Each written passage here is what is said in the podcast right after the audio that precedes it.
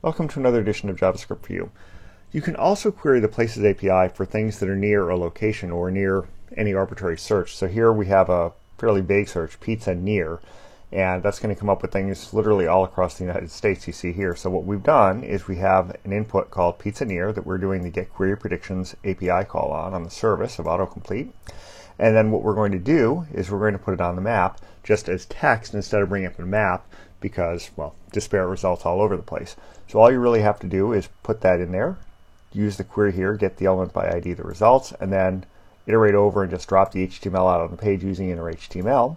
And we get these results printed out. And again, all over the place, but that's because pizza near happens to match some names that are all over the place. But if you had a more specific query and you wanted to bound it, you could do that as well. So that's about it for today. Until next time, have fun with JavaScript.